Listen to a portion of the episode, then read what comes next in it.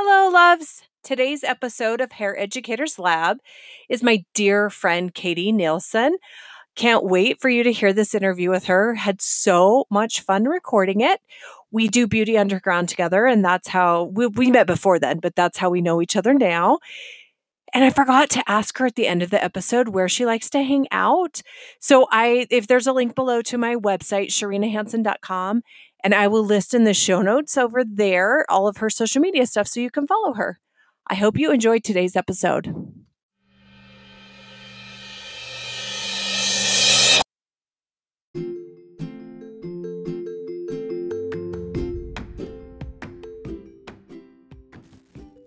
Hello, loves. I'm Sharina Hanson, and I'm one of you.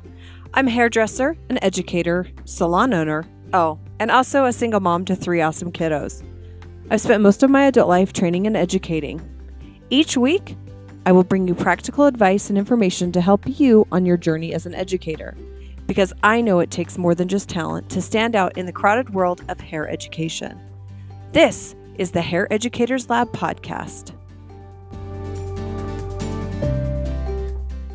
Welcome, Katie Nielsen, to the Hair Educators Lab. So, I have known you probably what, six years ish? I think we met on a photo shoot for Scruples, blonde toners, a toner eh, thing. And I was doing makeup, and you were doing hair with Charlie. And that's how we met. And we have known each other since then and just been tearing it up together, really. And we co created Beauty Underground with Charlie done a lot of fashion week travel i don't know. So for those who don't know you can you give us a little little quick and dirty of who you are in this industry? Okay sharina yeah. So according to facebook we've known each other for about six years.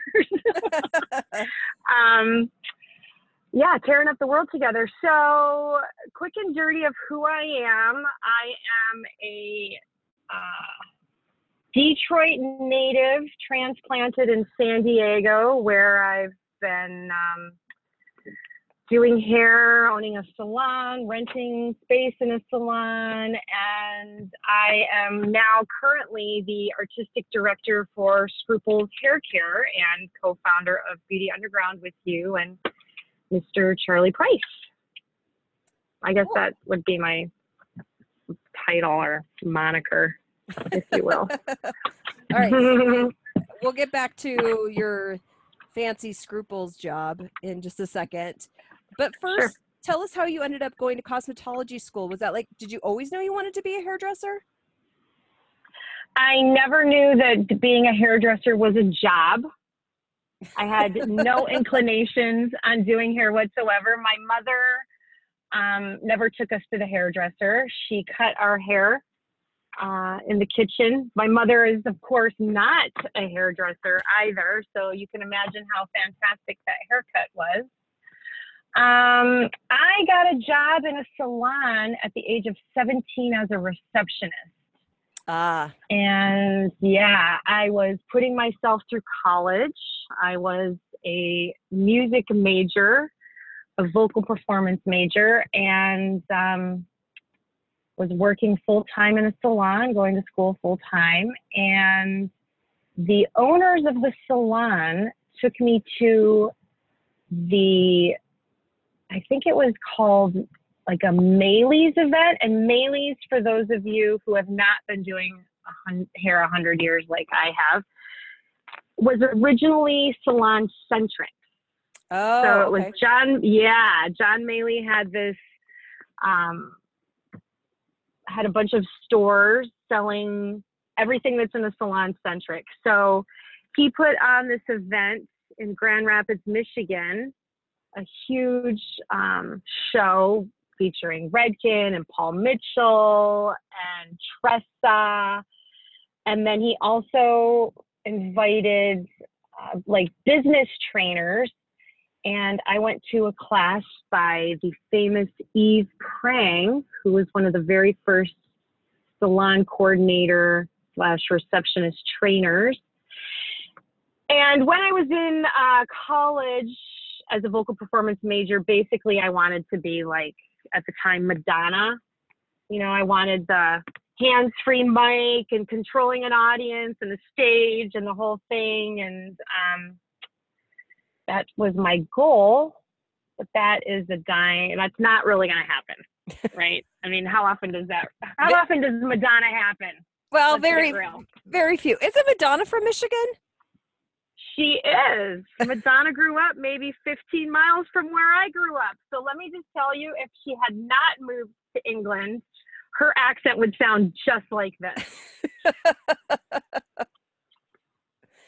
Well, I guess maybe lightning There doesn't strike twice in that part of Michigan.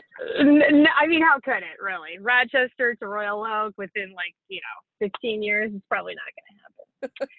so um, that's when I decided I want to do hair because I'm sitting here at this opening ceremony in this huge convention center, and these half naked men that were models strut out with this you know, loud music and lighting, and I, there might have been pyrotechnics, and I'm sure Robert Cromeans was still doing hair with a fork and a razor.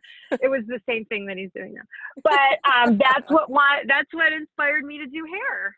You know, was seeing all this mayhem, if you will. So you got Seth you got Minardi was there. Kris Sorbie was there. All these people. I got I got roped in. So I came back from that um, uh, from that show and told my mom I'm dropping out of music school, and told the owners of the salon I'm enrolling at David Pressley School of Cosmetology. They were thrilled. My mother, on the other hand, is still trying to recover from the disappointment.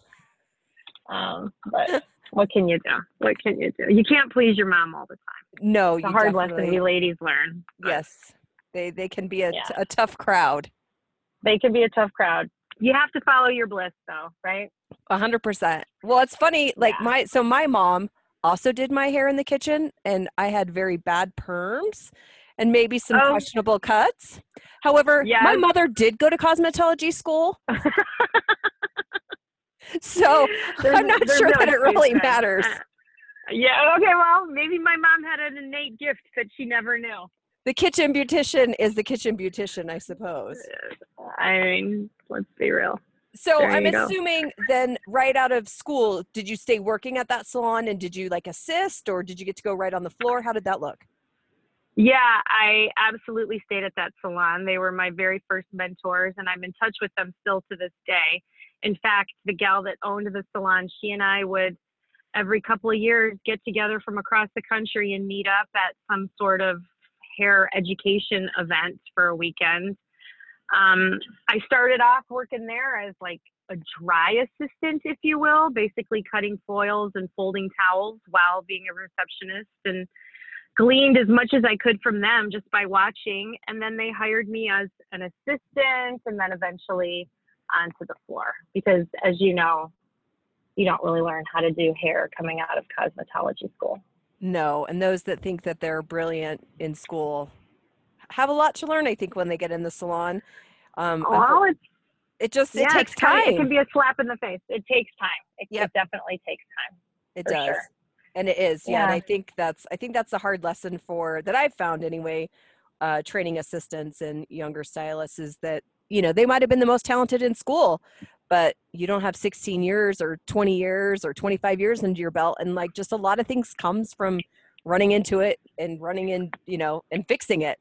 Honestly, Yeah, I think there's some truth to the uh, super annoyingly uh, adage of fake it till you make it, because that can work to some degree. However, one of the things you don't learn in cosmetology school is how to talk to clients, how to relate, how to be approachable, how to, because you could still do a great one length haircut, but if they don't feel a connection to you, and you haven't really perfected how to communicate to people, it doesn't really matter, does it?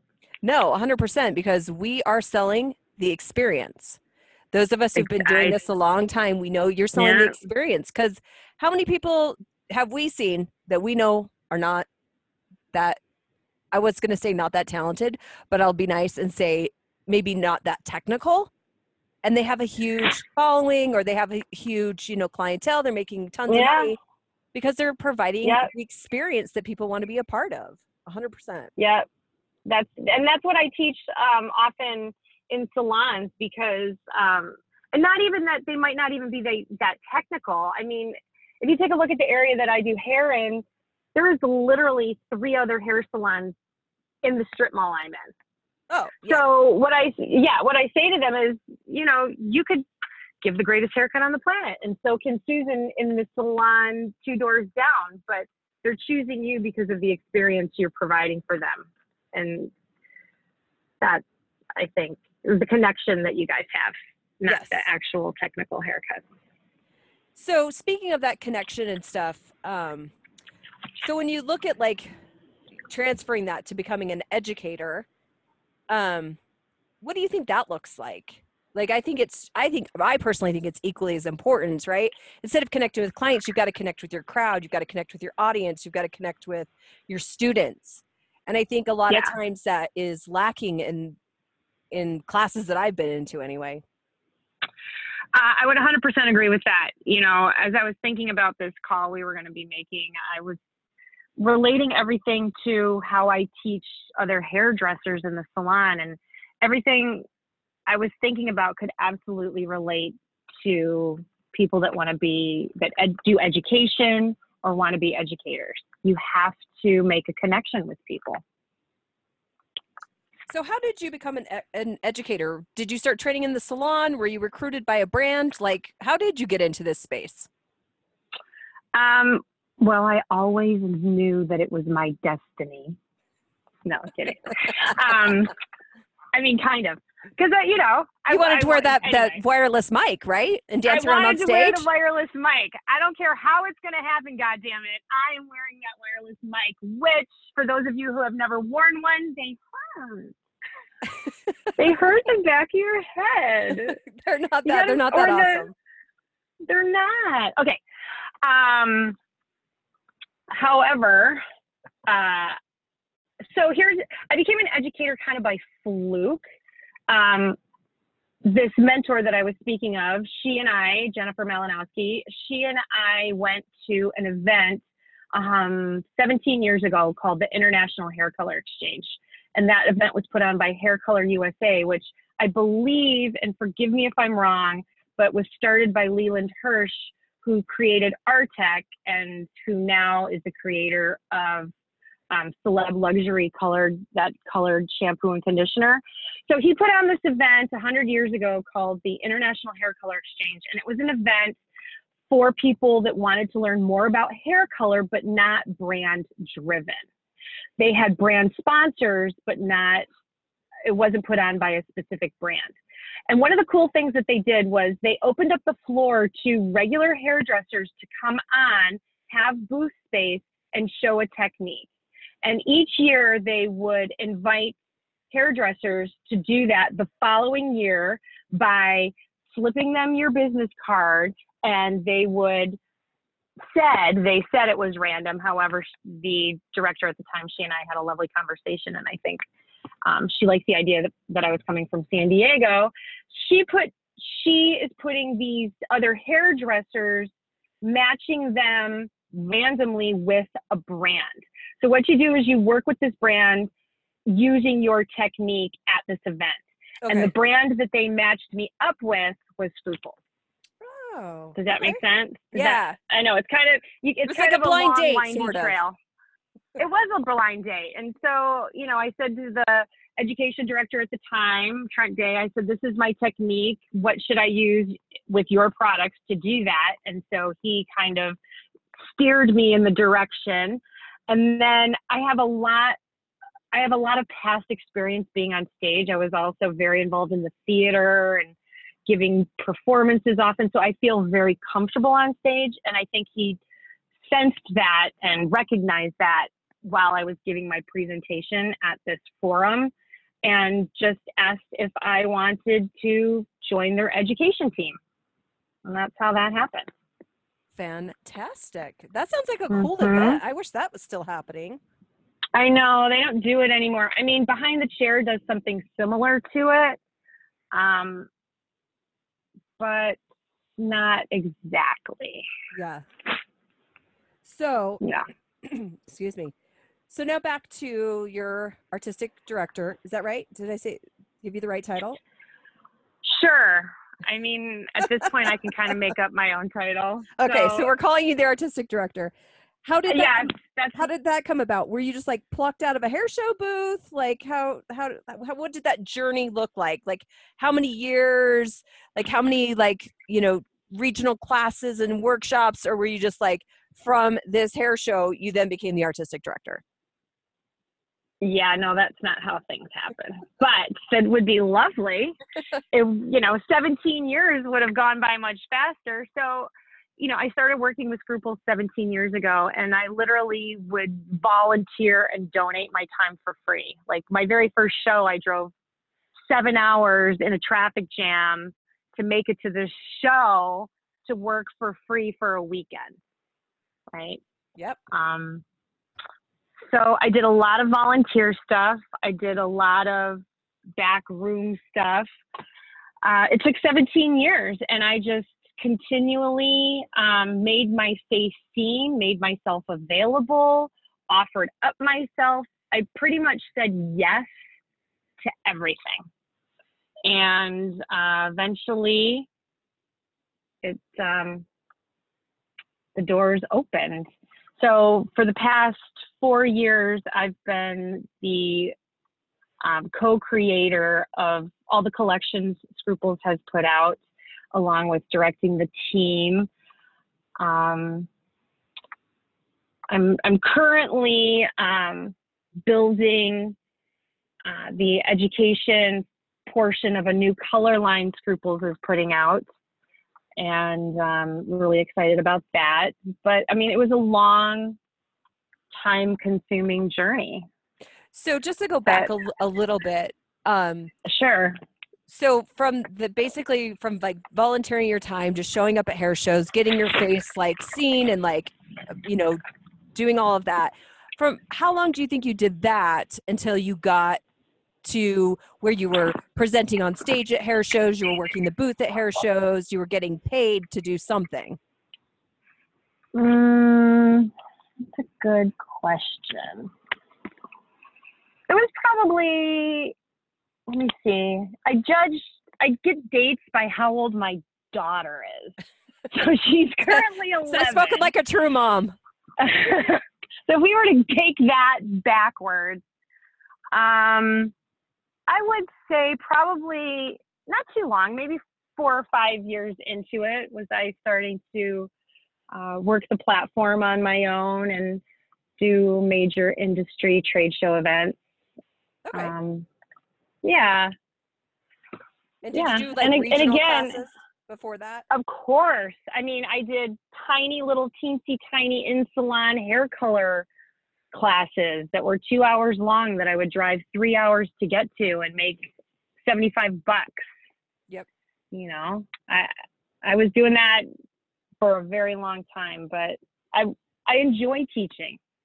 I sometimes enjoy doing classes in salons more than I enjoy working the pit at a enormous trade show. I think uh, the feedback you instantly get doing a in salon class is a lot more rewarding than um, standing in the pit on the stage watching some lady eating nachos while you're creating one of the most spectacular updos of your career and you know She's got a cocktail in it's- one hand and nachos in the other. yeah and the napkin on her lap as she's licking her fingers i mean saying impress me katie show me what you got like mm, For anybody Yeah. who has not experienced one of the major hair shows, it is definitely an interesting experience, uh, to say the least. I mean i love it let's not Yeah, it's fun. It's just that. man, there is all it takes all kinds of hairdressers, and it is it is all kinds at those hair shows, and all kinds and they are and they will make it to your booth at one point or another and sometimes they're gonna have a cocktail and nachos. you know i get hungry. sometimes it's hot pink carpet. You know that was one. sometimes you have to wear a hot pink t-shirt Katie and I've seen some fun let- things together at uh, some hair shows. Which let me just say, with this copper orange hair, hot pink T-shirt really isn't my thing. no, my hair is currently pink and I can't wear red or orange. It's a very, it's it clashes. It's not so not so Yeah. awesome. Yeah. So you do all the training, right? You do the training for tomorrow. Is that what you you, you guys call it at Scruples?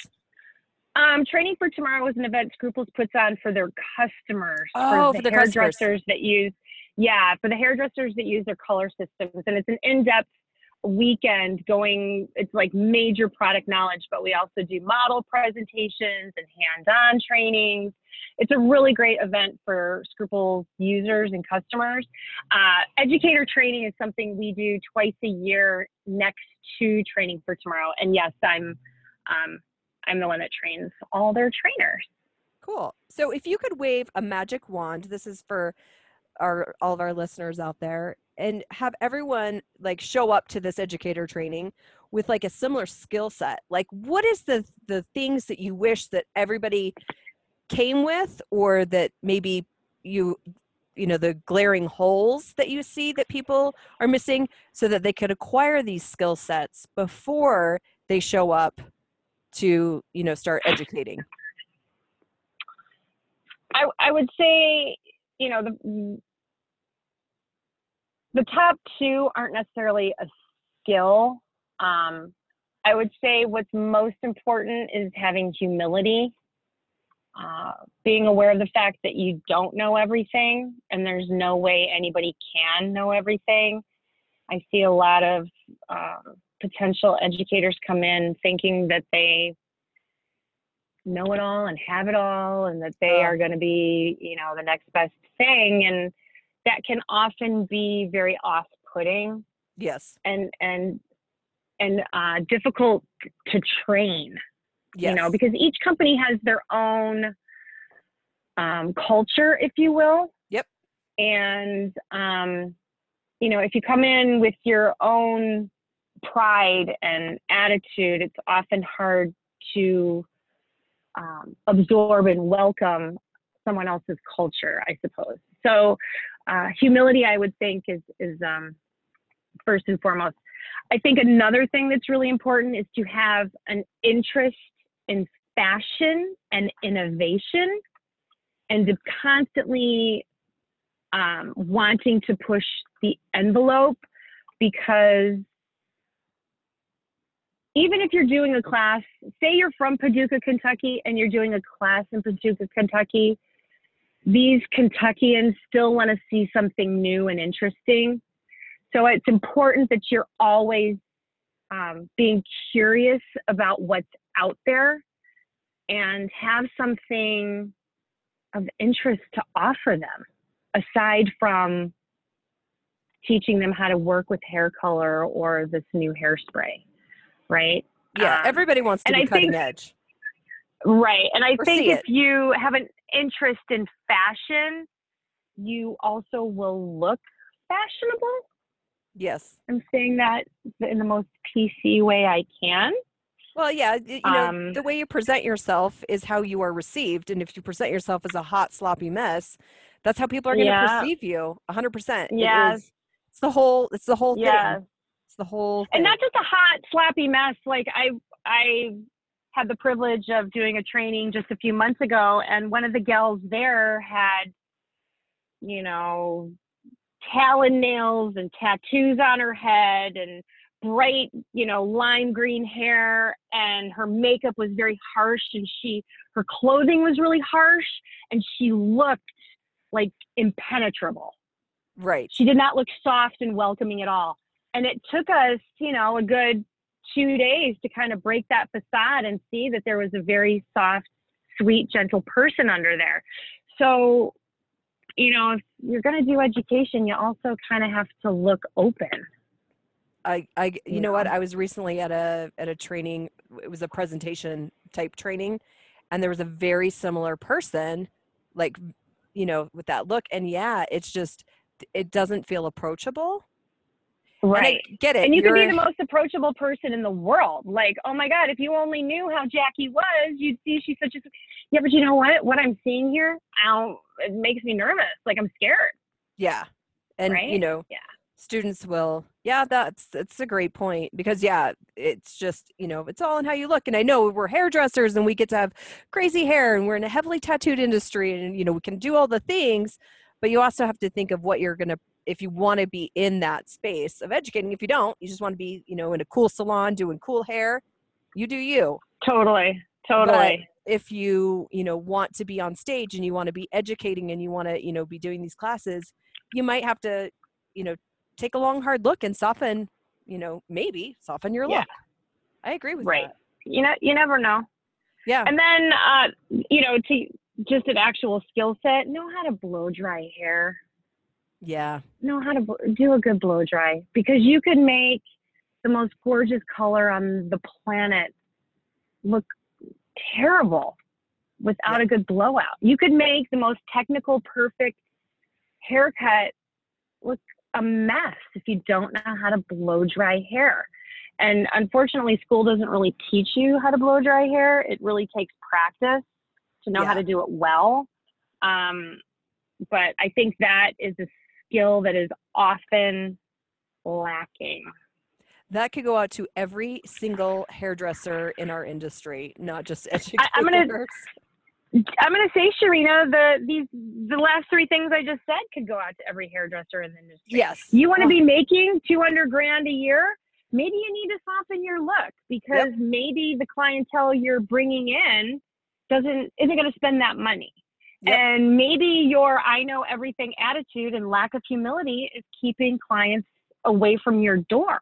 yep. You see what I mean? So yeah I, I think it's I think it's a lot of just common business sense. You need to stay um oh yeah, I, I just you really gotta stay open to the experience and I think a lot of what we do also as hairdressers isn't doing hair, it's helping people. Yes And I think hairdressers get a little wrapped up in, I'm going to do hair because I'm creative and I'm artistic and I get to be me.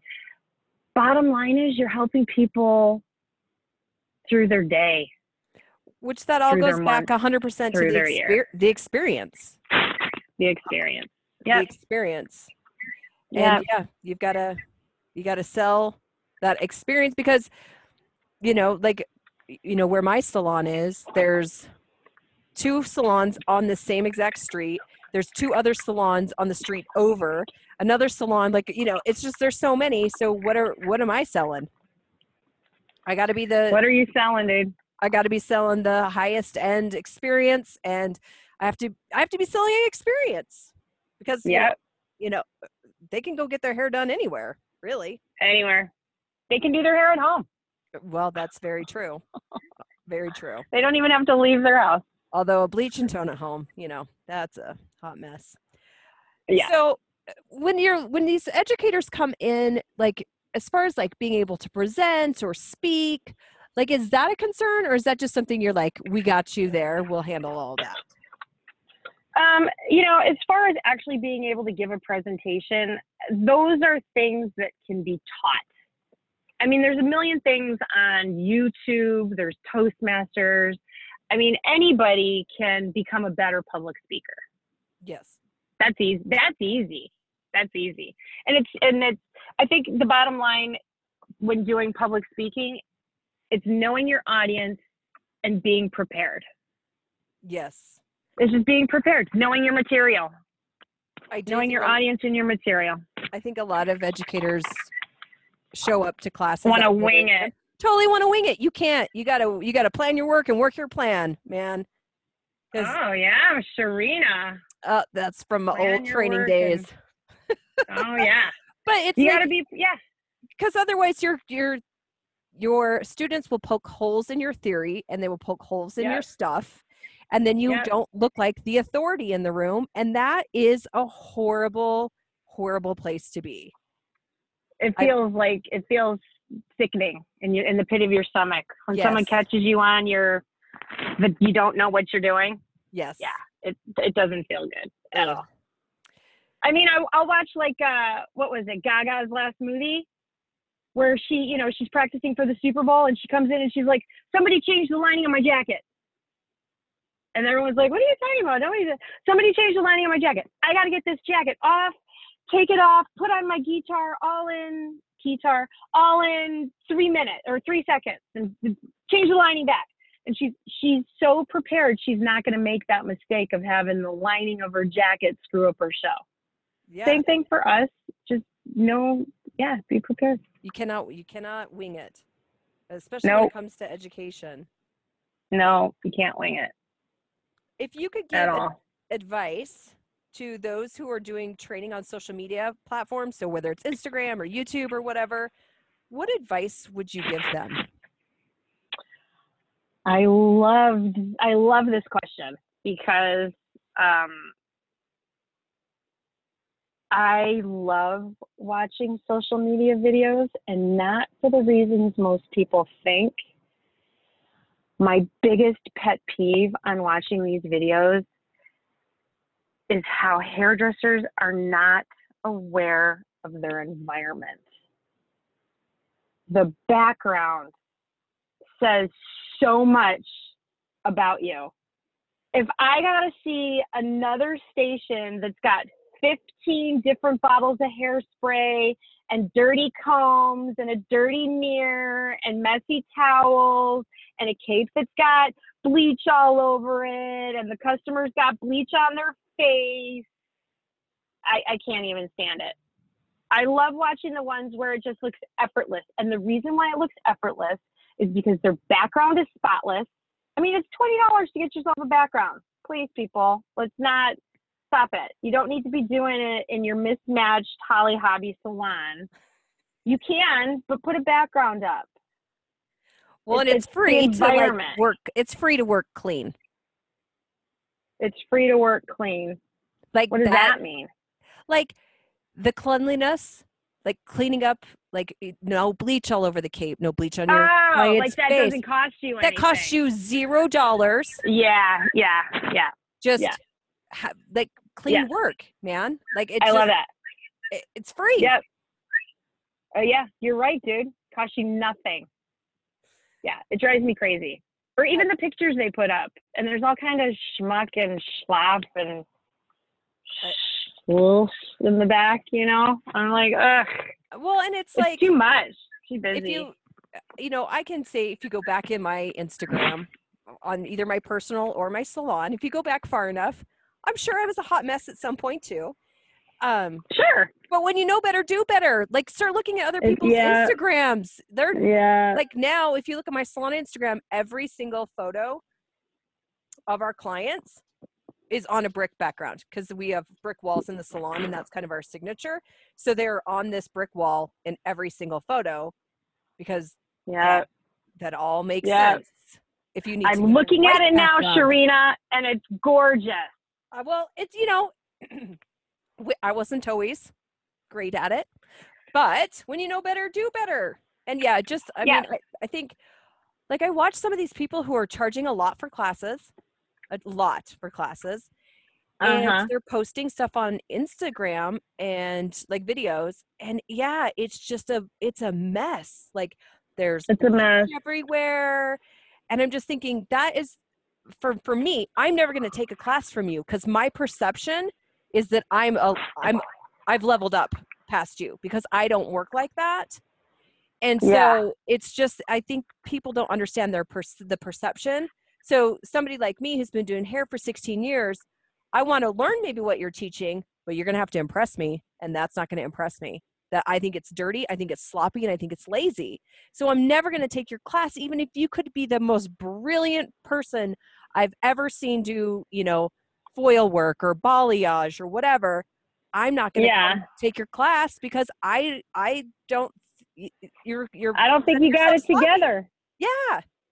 So I think your class is going to reflect that, right? Your class isn't going to be together. You're going to be phoning it in because you're not presenting your best self on social media. And I mean, if it is Yeah. your glossy, you know, fashion book, if you will, then present your best self. And I get it that there's this whole trend of authenticity and keeping it real. That's fine. Do that on your own, like, you know, do it on a separate post, but like have your work just be clean because you should be working clean in the salon too. You right? should. Well, one of the things I always teach in the, you know, for educators or just in the salon really is, you know, keep your kitchen clean. Yes. Get yourself organized. Like you take a look at, say, you know, Martha Stewart teaching, you know, on the TV, going over her cupcake, her velvet, red velvet cupcake recipe, right? Yep. She's not pouring her bleach as we're watching, or her bleach. I hope she's not putting bleach in her she might be using bleach in those cupcakes. Who knows? They're so pristine. No, she's not pouring flour during the show. She's got it nice and clean. She's not, you know, looking for her measuring spoons or her uh, scooper or her, you know, she's got everything exactly where she needs it. That uh, keep your kitchen clean, man. Keep your kitchen clean. A hundred percent. One hundred percent. All right. So I'm glad you agree, Sharina.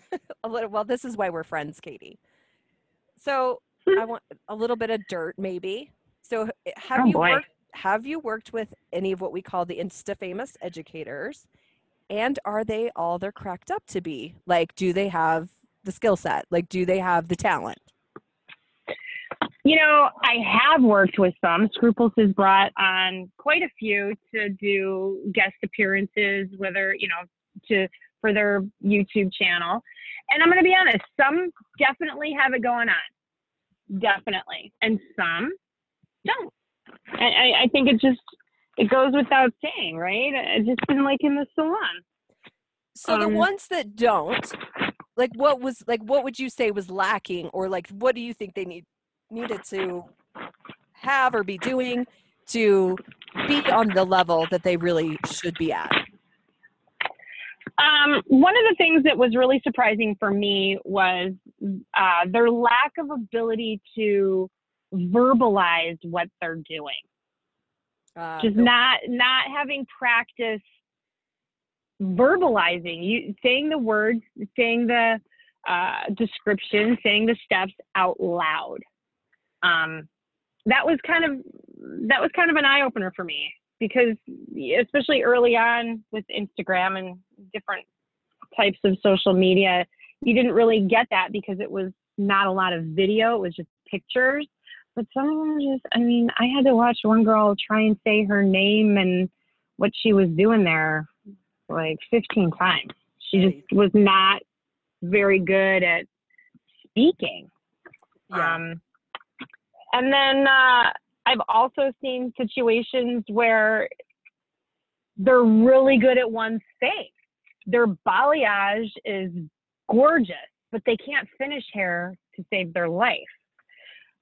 I, I think it's important for hairdressers to know that. Um, how do I want to say this? Don't get. It's just like social media. Don't get down on yourself for thinking you're not good enough because you might be better than them at one thing or another. right I, I mean, it's just I had to do I had to I do all the session work for when these insta famous people after they've done the hair, like the color of the haircut, then it's sent over me to work on set because Yeah. they've never worked on set before. They're really good at taking a picture in the salon of their hair, but they've never worked on set before. So, you know, I think perspective is good when you're looking at all these insta things. They might Yes. be really awesome at that, way better than you at that, but I guarantee you, you're better at them than something. So, Right. Yep. And- well, and I think it's just I- refining your all your skill sets so that you bring more to the table than just sure. one thing. Because th- that's, I mean, uh, you know, just the way that the industry goes, right? So balayage has been huge, hair painting's been huge, and I don't think it's going away. But guess what's coming back? Foils. The the cap, Don't get me the started on that frosting cap. cap. But I'm like, foil work is coming back. I have balayage clients that are now like, you know, I just, I think I just want to go back to highlights. They want to see that brightness at the scalp. They're over the dark root, that sort of thing. So if you never learned to foil and you never got good at foiling, guess what you're going to learn? Yeah, You're gonna have to learn to foil. But I just think it, I've you know, had assistants that don't know how to perm. They don't know how to wrap a perm rod. I do know how to wrap a perm rod. However, I haven't done a perm in years, probably a decade. Well, for the past decade, we've been saying perms are coming back. Katie, I went to mannequin, Sharina. I, I went to beauty school in 2003, and my cosmetology school teacher told me in 2003 that perms were coming back. Guess what's never made a huge comeback? Perms. You know why? okay, Because people love their color too much. I don't. I will politely agree to disagree with you. I just came back from Italy, and you know who's getting perms? The Italians, Well, yes, the men. which goes without. The men, dude. The men are getting perms. All right, you've heard it here first here on the educator educators lab that men's getting perms is what's coming back. You know, my high school Yep. boyfriend had a permed mullet. dude i'm telling that shit's never go- that shit's never going away um you're putting in like six rods on a dude you know Yeah. because you got that long flappy bit that Yeah, twist if you easy. will perm that it's not practice your wrapping sharina All right, I'm going to break out the papers and the rods this week on my mannequin. there you go send me a picture I'll, you know what? I'll do it on a live Insta story for you, Katie. tag me I will for sure. All right, so wrapping up here, uh, for the up and coming educator, if there were like some bits of advice, maybe like five tips of advice, what would you what would you give them to level up? Level up. Well i think we covered a lot of it right? Be humble be interested in fashion and trends perfect your blowout.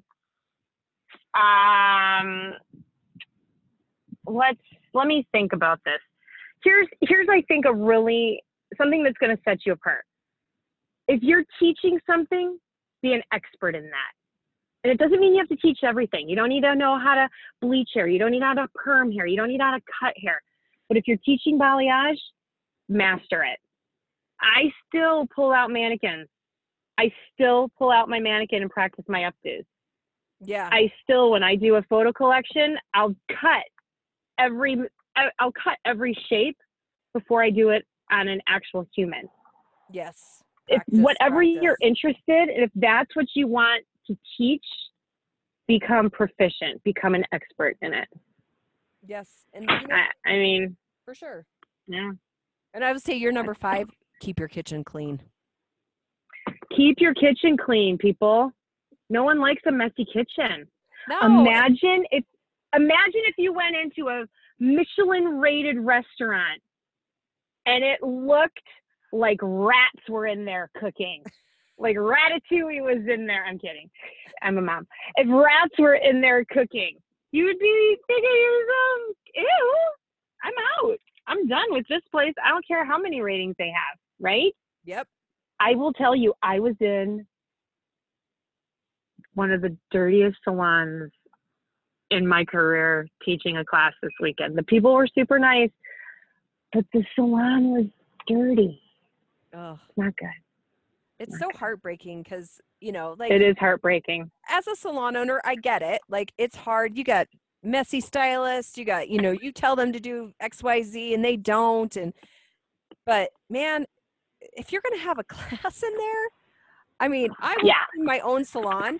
Like make sure that it is tip top if I'm gonna have a class in there. I mean, I want to Yes, clean every day clients, but like if I'm gonna have a class in there, OMG, yeah, that's gonna be I've taught in your salon before, Sharina, and was Yes. very impressed with how clean it is. well, and I've been to your home, so I was also very impressed. my home not so clean.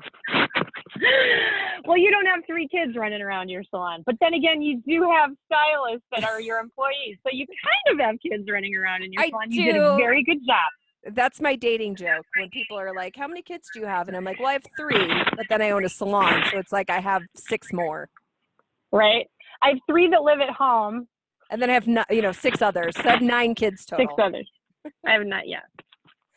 All right. My Yeah. last question that I ask all my guests is what is your definition of a great hairdresser?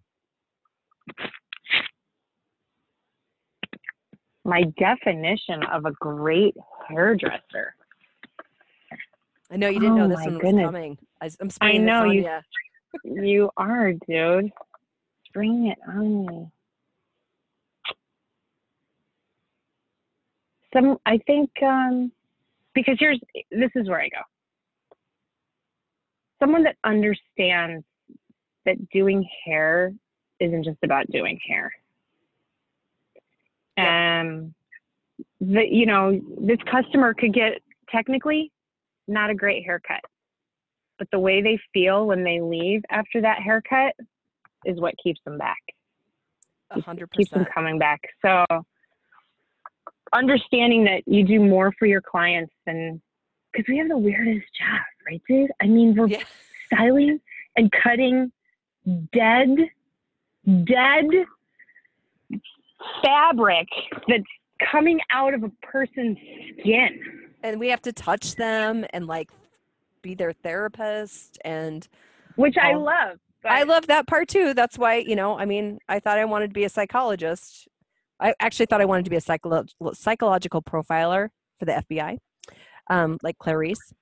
But instead, I'm a hairdresser, which is, is similar but different. I, I think it's, you know, spreading the love, Yes. 100%. you know? I, I've worked with, I've been all around the world looking at hairdressers, teaching hairdressers all around the world. And the one thing that keeps a hairstylist busy and the one thing that keeps a hairstylist inspired and motivated is the fact that they know that they're in it to for their clients. They're in it to make them feel good and it's not a self-serving profession. It's about other people. Yeah. And there's a lot of hairdressers who let, you know, I think ego get in the way, or they, you know, I mean, you and I have witnessed some big old egos. Um, and I think they forget what it's actually about at its core. And that's Well, that's yeah, what hairdressing is at its core. And listen, Sharina, there's not a whole lot of people that I allow to see me get sappy. Yeah. I come across as kind of, you know, tight ass. so when I, you know, when I say this, I truly mean it. And when I say it, I actually feel a little tightness in the throat. Yeah. You know, I, I firmly, this is why I do hair. Yeah. I mean, that's the core, you the know, core of what we do, really. yeah, That's how this all Yeah. began before there were hair shows and, you know, platforms and things like that. There were women who needed to get their hair done. and they needed to get their hair done because they needed to feel good, Yes. not just because their hair was ugly. right. I mean, And that's that's secondary, right? Yep. I mean, Anybody can, you know, my Yeah. sister could make my hair look good. and She's a nurse, and she doesn't know. She can make it look good enough, good enough, right? but you it's would still you- feel good. enough. right, right. Well, thank you So so, you have it. much for taking time out of your busy schedule to pop on and have a little chit chat. I thoroughly enjoyed it, of course. Um, I wish I, we were drinking Thank you, Serena. instead. Um, Well, I did have a couple tequilas before this conversation, so sounds like you had one for me then, since I can't currently drink. I know. Can't you? Uh, can't you have a tequila and not tell the dads you're having this baby for? I'm kidding. I'm no, kidding. I would feel. You know, it's so funny. I would feel so guilty because, like, if you've ever babysat someone else's child, you definitely don't let them do what you let your own kids do, right? Like you Sure, don't yeah. let them eat like a ton of candy after dinner, but you let your own children do that because it's Halloween. Yes. Um, Right. it's kind of the same thing. Like, even like the thought, I would feel so. So when you were pregnant, you were drinking tequila with your own children? no, but I was drinking a little, bit, a little bit of wine here and there, maybe a sip of beer or two. That's you Ewan's problem. No, I'm kidding. Yeah. I'm kidding. I drank the most with him because I already had two other kids. No, I'm kidding. Right? You're not. like, nothing happened to them. It's fine. It's fine. He'll be just fine. All right, dear. Well, I love you. Thank you so All much right. for your time today. I'll talk to you soon. I love you, Sharina. Okay. Bye. Thank you for having me. Yeah. Bye. Bye bye.